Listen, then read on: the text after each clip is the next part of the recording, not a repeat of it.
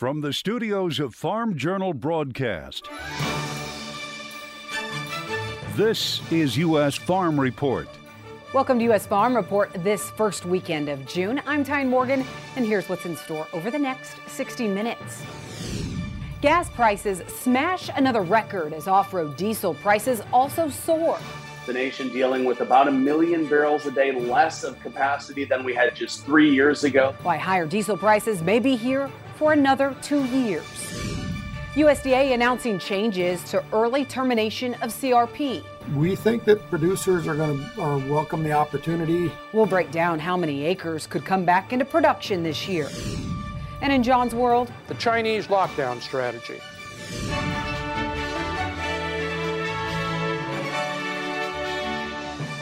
Now, for the news, the pandemic exposed weaknesses in the food supply chain. And now USDA is looking to prevent those problems from happening again, announcing some new money. Secretary Tom Vilsack announcing a plan he says will transform the country's food system. The secretary unveiling the plan during a speech at Georgetown University this week. The over $2 billion package includes previously announced funding to expand meat and poultry processing and to finance new infrastructure such as cold storage facilities. But there's also $600 million in new aid to support the supply chain outside of meat processing. Other funding you see listed on your screen there, that includes money aimed at reducing food deserts, food loss and waste, and money for farm to school programs. Given all of these challenges that the country faces, one might ask, why are we even talking about transforming the American food system? Well, I believe the answer is simple. It's what we always do in America. When faced with grave challenges, America seizes the opportunity to transform itself into a stronger and better form of itself. USDA saying these initiatives are funded through the American Rescue Plan that was enacted in March of last year, along with other relief legislation. Well, USDA also making a big announcement last week regarding changes to its Conservation Reserve program. Farm Journal's national reporter Michelle Rook has more details about what the changes mean. As part of an ongoing effort to prevent a global food crisis, USDA announced it will allow Conservation Reserve Program participants in the final year of their contract to request voluntary termination following the end of the nesting season for 2022. Participants approved for this one time voluntary termination will not have to repay rental payments. FSA Administrator Zach Ducheneaux tells me the flexibility implemented this year will help mitigate the global food supply challenges caused by the Russian invasion of Ukraine and other factors. We think that producers are going to are welcome the opportunity. We typically get some folks exercising the voluntary termination clause, even with a reduction in rental rate. So we think that this will really help producers start to plan early. So, how many producers will participate? Ag Secretary Tom Vilsack gave his best estimate recently to the Senate Ag Committee. Senator, we announced uh, the fact that in terms of the general sign up, uh, approximately a little over 1 million acres that was in the program is coming out of the program. So that million acres is going to be available. Pro Farmers Jim Wiesemeyer expects less than 2 million acres would go back into production for the 2023 season. The most likely areas where CRP would be converted would be in colder climates, as the flexibility from USDA may allow the planting of winter wheat or better prepare land for spring planting. I'm Michelle Rook reporting for U.S. Farm Report. Well, after making tremendous progress last week, all eyes were on this week's planting progress report to see if farmers could continue to get a crop in ahead of wheat and soybean planting deadlines. The report showed that farmers have pretty much caught up on average. USDA reporting 86% of the corn is now planted. That's up 14 percentage points from last week and just one point behind the five year average. North Dakota farmers, they are pressing on, now 56% planted, up 36 points from last week. In Minnesota, now at 82% planted. And for soybeans, 66% of the crop is now planted. That's up 16 points from last week and also just one point behind the five year average. Just 23% of the crop is planted in North Dakota, but 55% is planted in Minnesota. All right, that's it for the news. Rains finally falling in some drought stricken areas, but for the northern corn belt, those rains came at a bad time with farmers running out of time to plant. We'll have a check of your forecast next. It's time to sign up for the 2022 United Pork Americas Conference in Orlando, Florida. Register today at unitedporkamericas.com and join us September 7th through the 9th.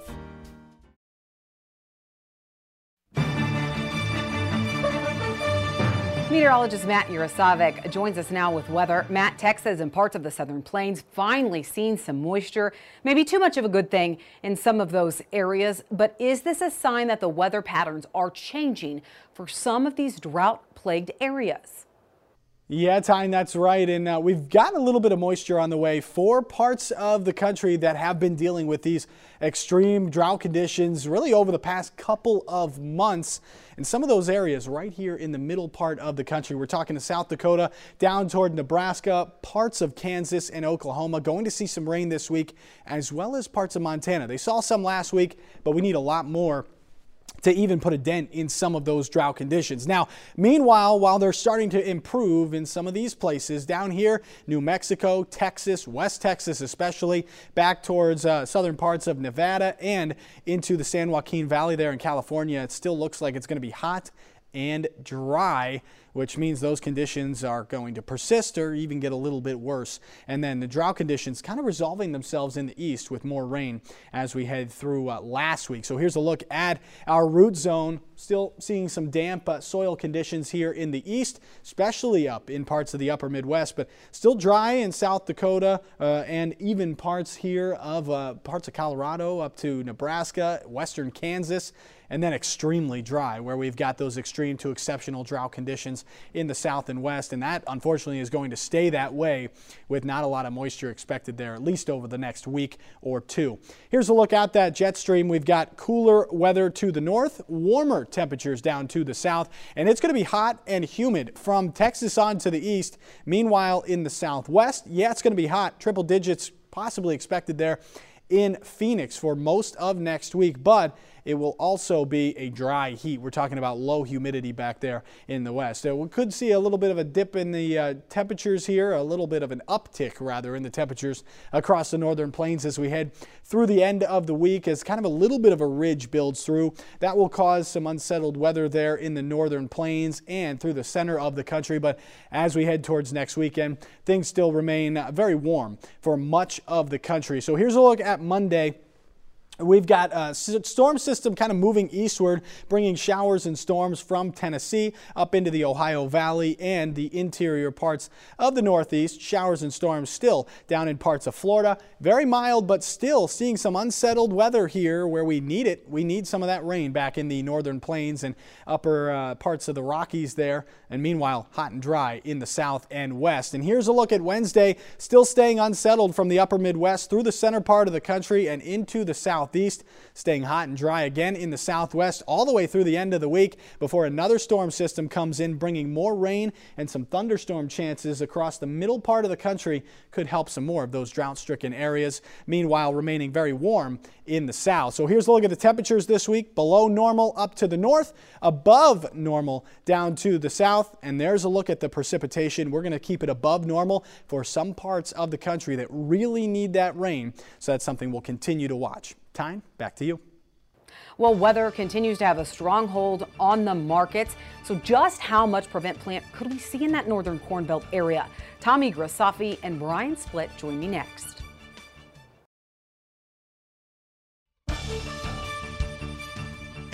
Welcome back to U.S. Farm Report this weekend. Tommy Grisafi as well as Brian Splitt joining us. Brian, volatility, the name of the game again. We saw a, a, few down days to begin the week. Thursday, we saw prices increase. But what really pressured prices to start the week? Well, Tyne, uh, you've got the the planting pace that has increased uh, very rapidly, and we're getting close, not quite to where we would be on a normal year. Um, the emergence needs to catch up as well, but it will. Uh, so that's one element. Um, the other element we've seen is that you've got uh, a rather benign weather forecast looking out the next two weeks. So we don't have hot and dry. Uh, and I think that's helped bring some of the, the money out of the market. And then you also have the geopolitical element, which is the idea that uh, we will see more grain exported out of the Black Sea region. Uh, whether that or not that comes to fruition, you know, it's hard to say. Uh, you got a lot of obstacles to get there. Uh, namely getting mines out of the ports and getting boat captains to be able to get insured to get their boat there to load the product. Uh, but it does seem like we have got Turkey, which is saying uh, publicly that they're willing to help facilitate all this. So it adds another uh, dynamic to that that brings it a little closer to reality. Um, and then I think you look at why soybeans are holding in. And, uh, and, when you look at where Russia is gaining ground and taking control, it's in the eastern regions where we've got the sunflower production. Sunflower oil leads to bean oil, leads to soybeans. Um, and with the oncoming demand from biodiesel, that seems to be helping this soybean market uh, maintain support while we're seeing liquidation in, in corn and in wheat. Well, you know, as we look further ahead and, and really what could be on the horizon today, though, it's still a nightmare, Tommy, for farmers up in that northern corn belt. You're in North Dakota, I know this week, boots on the ground, talking to farmers. Paint the picture there for us as they run out of time to even plant soybeans. What are you seeing, and how many prevent plant acres could we see in that area this year, Tommy? I, I think the number could be surprising, especially if we catch another rain here in a few days. Uh, driving around earlier this morning, no no tractors, no planters. Maybe people get uh, going here this afternoon, this weekend. If we catch another rain, it's going to really cause problems, and people are, are stressed out as it is. So here you you have a perfect situation where you could be massive, massively profitable if you're in the bushel business and you're seeing put North Dakota down. Uh, you could see 800 to a million acres, 800,000 a million acres PP, South Dakota 300, parts Minnesota, a couple hundred maybe one and a half million acres of PP, which, if you look at history Tyne, is normal. Uh, to, to America's a big place. We don't. It doesn't always go perfect. But then you move down south to what's happening in Texas. I just looked down at my phone before you hit record. Cotton was up 400. So we got stuff playing. All the things Brian mentioned, he did a great recap on that. And then you take the weather in the south, the weather in the north. But the one thing people have been calling and telling me to go on TV. Don't forget the people in Canada. They are wet up there, wet, wet, wet. They went from a drought to wet.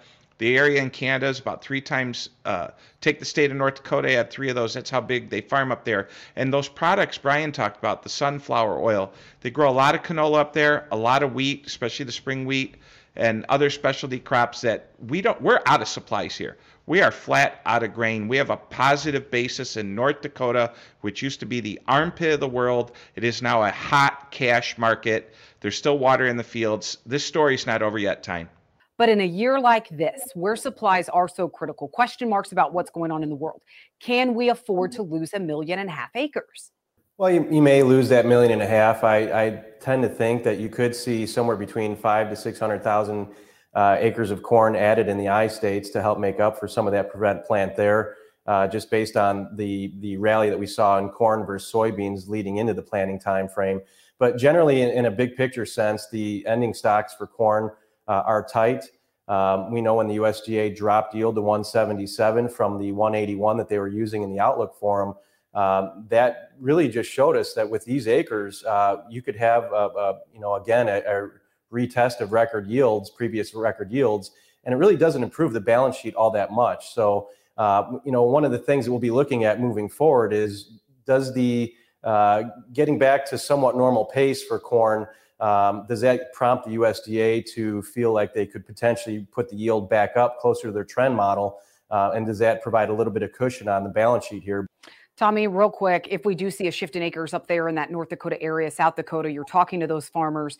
Which crop loses out on some of those acres, and where do you think we gain?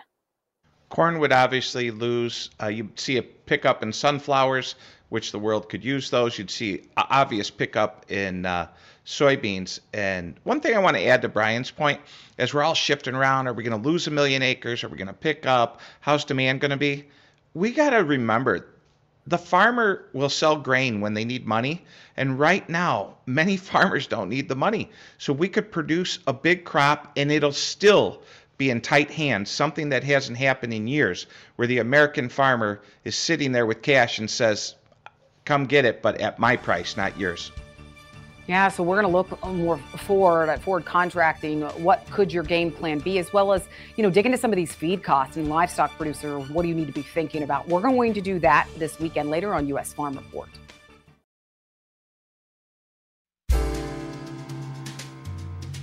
Well, 2020, when we had these COVID lockdowns in the U.S., seems so long ago. But it's the opposite in China. As we've reported, their zero COVID policy has had a strong grip on Shanghai the past several months. Now, things did start to ease this week, with Shanghai's businesses no longer needing to obtain government approval to reopen. But what economic impact are those lockdowns having? John Phipps joins us this weekend for John's World. The zero COVID or lockdown strategy by the Chinese government is slowing their economy. In a rare admission, officials there have lowered their GDP growth estimate significantly, almost totally based on cities that aren't working, especially ports.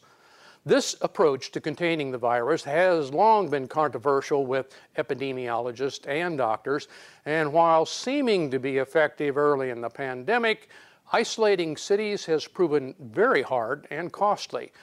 Coupled with the lower effectiveness of Chinese vaccines and government refusal to use Western MNRA versions, zero COVID shows little hope for improving their economic and public health future.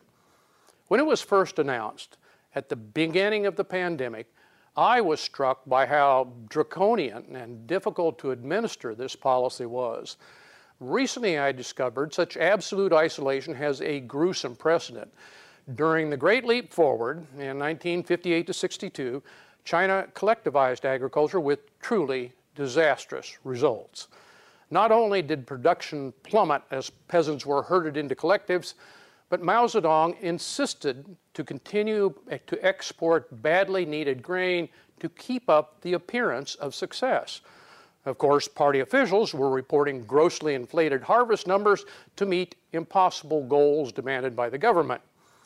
Over that time, historians have estimated 20 to 30 million Chinese starved, making it the largest man made famine in history. Recent releases of local records have many historians raising that figure as high as 50 million unnecessary deaths. But medical experts have been puzzled why that famished population did not experience widespread plagues and diseases due to their weakened condition. The reason was what we are seeing now immediate and total isolation of populations, communities reporting such communicable diseases. This dictatorial approach is a tactic still in living memory for China, and as devastating as it was and is, may not be enough for COVID. Unlike the 60s, however, China's harsh treatment of its own people will have a substantial impact on the global economy, as it will provide one fifth, the largest share of global economic growth in the next five years. With a million lives lost here in the U.S., we have our own sorry COVID history. But China's ongoing difficulty could soon spill into their politics. Watch the subtle and rare public debate between Premier Li Keqiang and Xi Jinping for clues. Don't forget, you can catch more of John's commentary on our Farm Journal YouTube page. All right, up next, Machinery Pete. He has a unique tractor and tractor tales this weekend.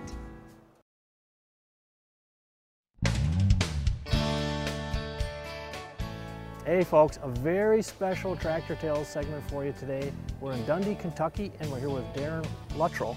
Yes. Darren, this is your grandpa's tractor. Why don't you tell us about it? Yes, this is a uh, 1939 Model A uh, with a number 25 loader on it, cable controlled loader. Uh, it was the first tractor that was ever bought, that my grandfather ever bought, and uh, from a dealership in Lewisport, Kentucky. What was grandpa's name? Uh, Ray Luttrell.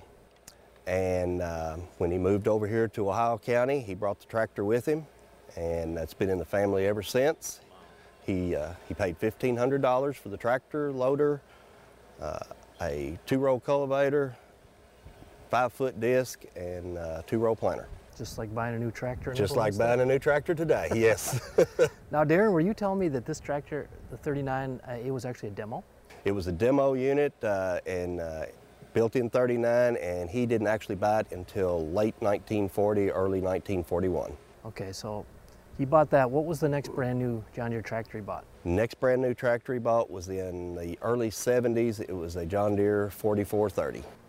So this thing uh, was working on the working on the farm, did the job. It did the job. Yes, yes. Had a pull type mower that uh, mowed all his uh, grass with, and uh, just uh, just worked worked every day. We restored this about 15 years ago and uh, tried to get it in a little bit better shape. Had uh, wheels were in bad shape, and then uh, my cousin and uncle have kind of taken it to a little bit to the next level. They've they've straightened it out a little bit better, but it's it's still a really nice looking tractor. It's uh, still a usable tractor.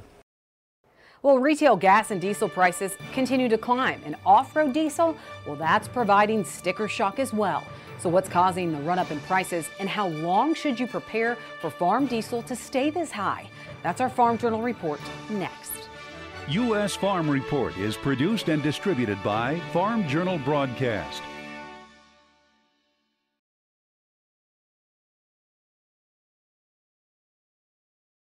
Welcome back to U.S. Farm Report. Trusted, timely, tradition. Well, diesel prices are at the highest level in the U.S. since the government started tracking prices, and outlooks point to even higher prices ahead. But experts say the U.S. is only one hurricane or Category 3 storm away from a major disaster and a shortage of diesel in the U.S. And that's this weekend's Farm Journal report.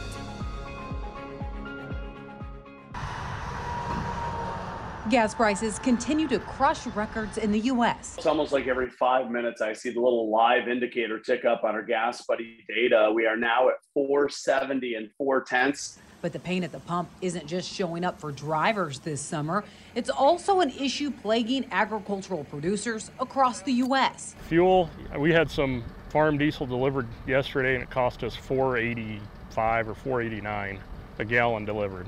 So two years ago we bought fuel for just over a dollar. The rapid rise in input prices is eating into outlooks this year, even with higher livestock and grain prices. It's a challenging market, no doubt. Uh, buying $8 corn and $5.5 diesel is a tremendous challenge for producers. While prices at the pump for both gas and diesel climbed this week, it's a similar story for off road diesel prices. I asked farmers on Twitter to share the prices they are currently seeing, and it ranges from 413 in the northern Corn Belt to over $5 a gallon farther east and in Montana. But on road diesel prices are also seeing extreme volatility take hold. The wholesale price of diesel fuel also taking a big jump up today, rising about 25 cents a gallon. So the decrease in diesel, well, enjoy it because we probably will see diesel going alongside gasoline and both of them jumping up. Research by Texas A&M Agricultural and Food Policy Center shows farmers are seeing nearly every input cost on their farm rise this year,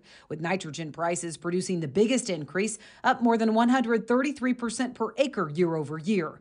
Phosphorus and potassium fertilizer, well that's up nearly 93%, followed by fuel and lube jumping more than 86% compared to last year. And the latest baseline projections from the University of Missouri's Food and Policy Research Institute also shows the sharp rise in fuel costs today. A 50 some percent increase may or may not capture what's happening right now throughout the whole calendar year of 2022 but it is capturing at least that part that we're seeing right now. Even if fuel prices retreat the second half of this year, higher overall production expenses will continue to sway balance sheets. It will vary quite a bit on the dollars per acre impact, but but if you have about an equal increase on a percentage change basis, you will see those dollars per acre be more expensive in this this uh, calendar year. So why have diesel prices raced higher this year?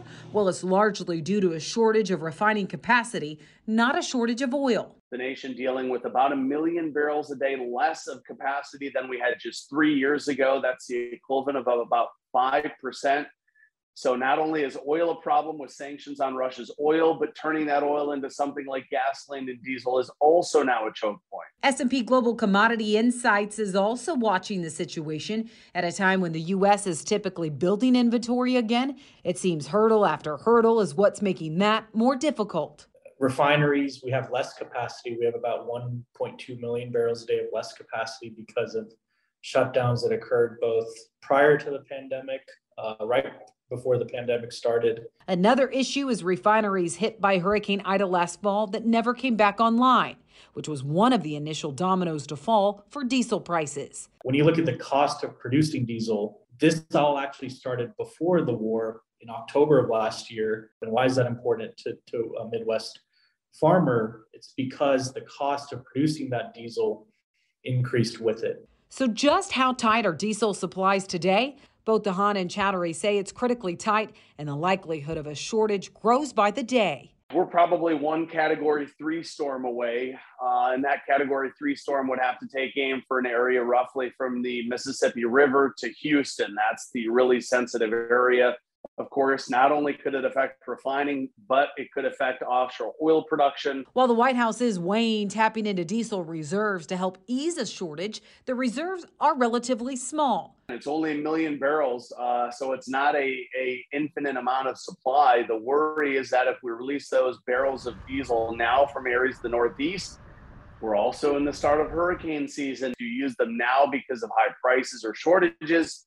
Or do you wait for a bigger potential issue later this summer? Chowdhury says tapping into reserves isn't the only option to help ease shortage concerns. Because of environmental regulations, we need to reduce, remove sulfur from uh, diesel.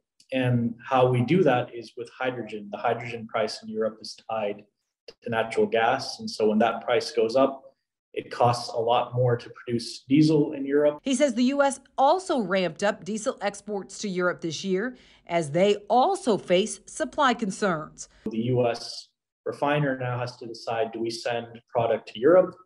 And we can send it via pipeline easily, but because of the Jones Act, uh, which is a regulation that mandates um, U.S. flagged vessels from port to port, it's not something that we could do now. And that's something that the government could look at waiving if we do face a shortage. While a possible diesel shortage is looming, diesel prices aren't forecast to see a dramatic drop anytime soon. You know, these prices are not going to go back to the levels we had at the beginning of uh, 2021. It's more likely that we'll see maybe five to ten dollar decline in crude price, and that would equate, equate to maybe 50 to 60 cents um, uh, on, on the diesel price itself. That says diesel prices could remain high for at least two years. Well, it could take a couple of years. And keep in mind, the longer we go down this road, that demand eclipses supply, the more catching up we're going to have to do.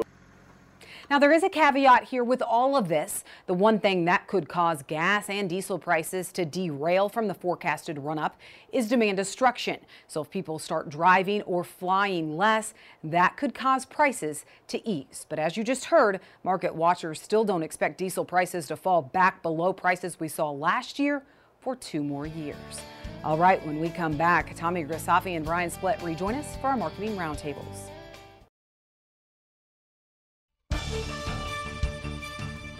Welcome back to U.S. Farm Report this weekend. Well, Brian, in that first roundtable, we talked a lot about you know what's going on geopolitically, what's going on with with some of the supplies that are setting right now in Ukraine. Will we get those supplies out?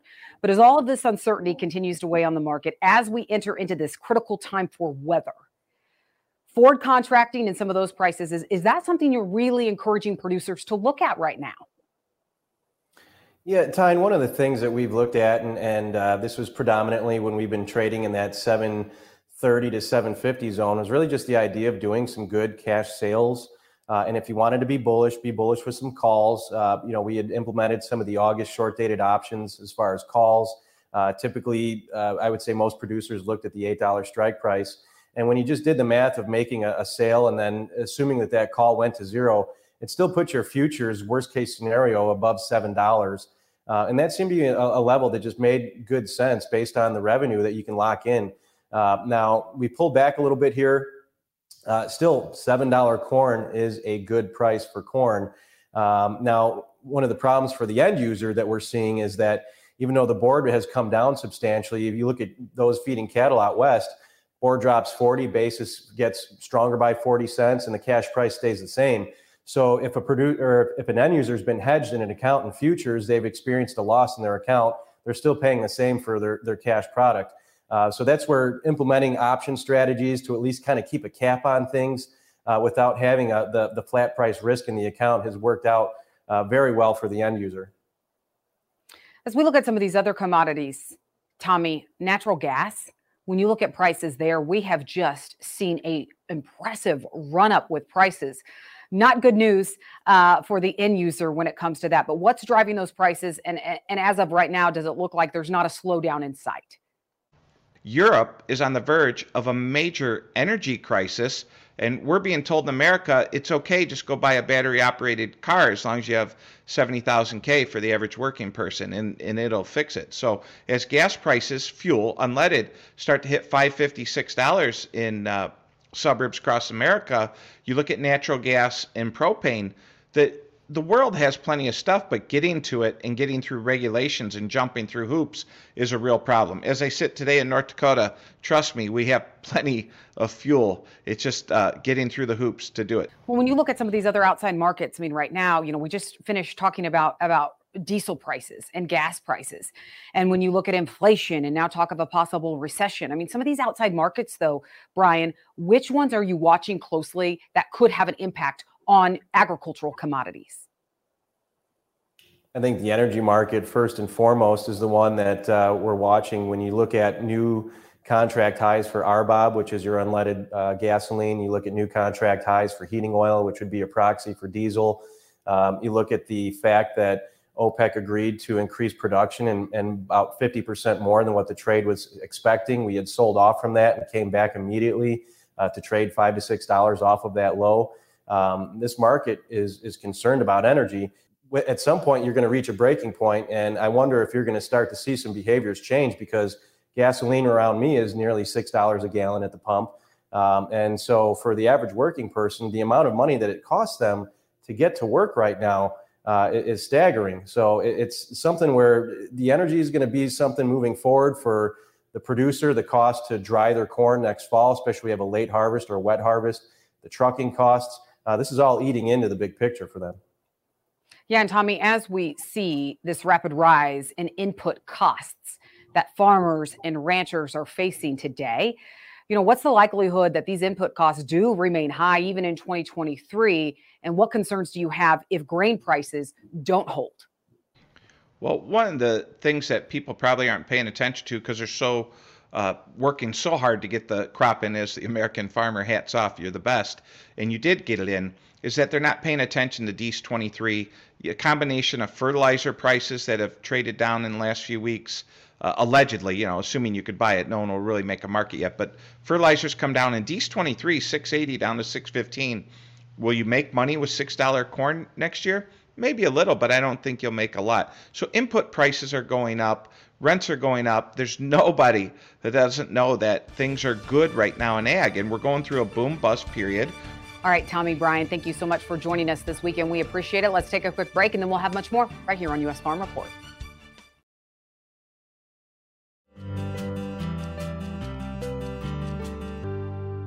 Well, it's often referred to as America's national pastime, and with baseball in full swing, the sport actually played a vital role in shaping this nation. And for one iconic baseball spot, it has some very strong farming roots. We travel the countryside this weekend with Andrew McCrea to Cooperstown, New York.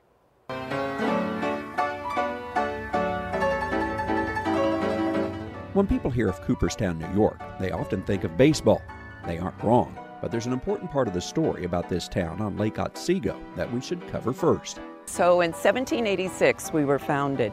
And throughout the 19th century, the 1800s, we were really kind of a tourism mecca for what someone who is considered uh, one of the early novelists in America, James Fenimore Cooper.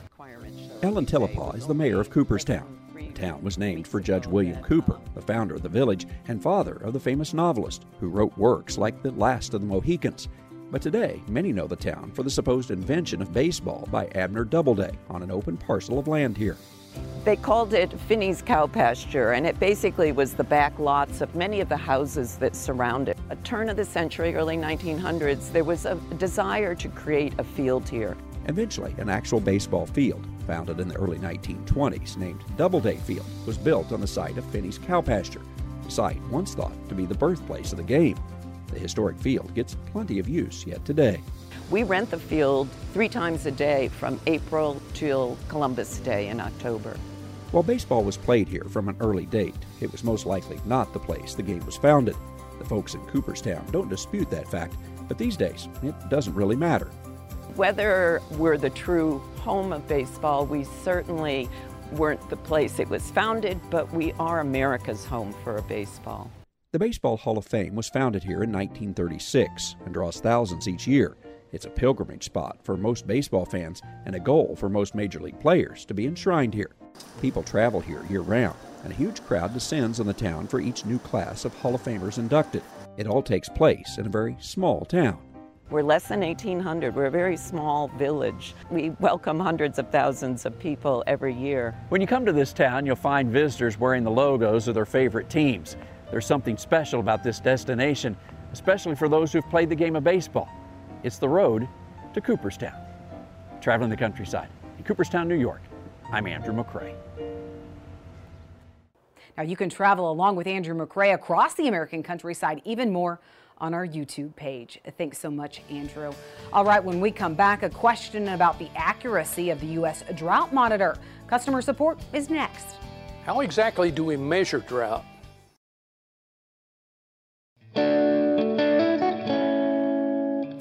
Well, for the first time since last November, we're seeing less than 50% of the lower 48 states in drought. That is breaking the 27 week streak and missing the previous all time record of 42 consecutive weeks of 50% of the country in drought.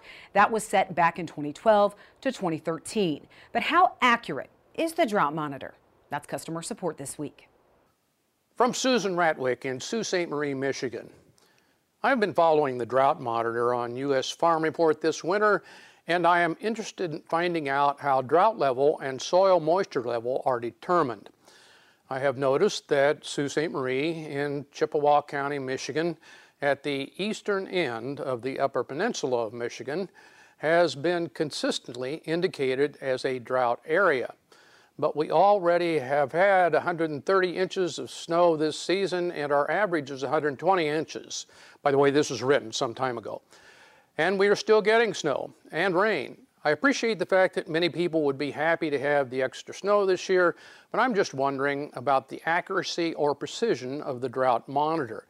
Also, at least this week, our root moisture level was not dry. How can this be if we are categorized as in drought? And how can they estimate soil moisture when the snow is still two feet deep? Well, these are tricky questions and it took a lot of research. Here's what I found out. Degrees of drought are determined in several ways. One is by actual precipitation compared to historic levels over some previous period of time. This is the Standard Precipitation Index, SPI, which looks like this. The familiar drought monitor, shown here, does show the UP as abnormally dry, but that's the lowest drought level possible. Like the SPI, it's a comparison of how much water is available according to hydrologists compared to the same time in previous years. The Palmer Drought Severity Index, the PDSI, is even more complex with extensive soil data. According to PDSI, the UP is in pretty good condition.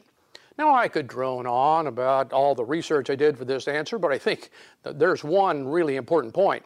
Snow is a tricky way to offset drought. As everyone in California knows, for snow to provide usable moisture, you need not just lots of snow, but good sized mountains to store and slowly release the snow. Here in the Midwest, snow falls often on frozen soil and melts from the top down. In other words, Snow for us is mostly frozen runoff waiting for warmer weather. The now more common larger rain events are similar. Once the topsoil is saturated, the rest rushes off, usually carrying too much soil with it. The best way for precipitation to mitigate drought conditions is multiple moderate rain events for several months or even years. Finally, I suggest many of you would find drought.gov a great place to learn about drought. I know I did. Thanks, John. Well, winter wheat harvest is underway in the southern plains, and we're off to the fields of Oklahoma next.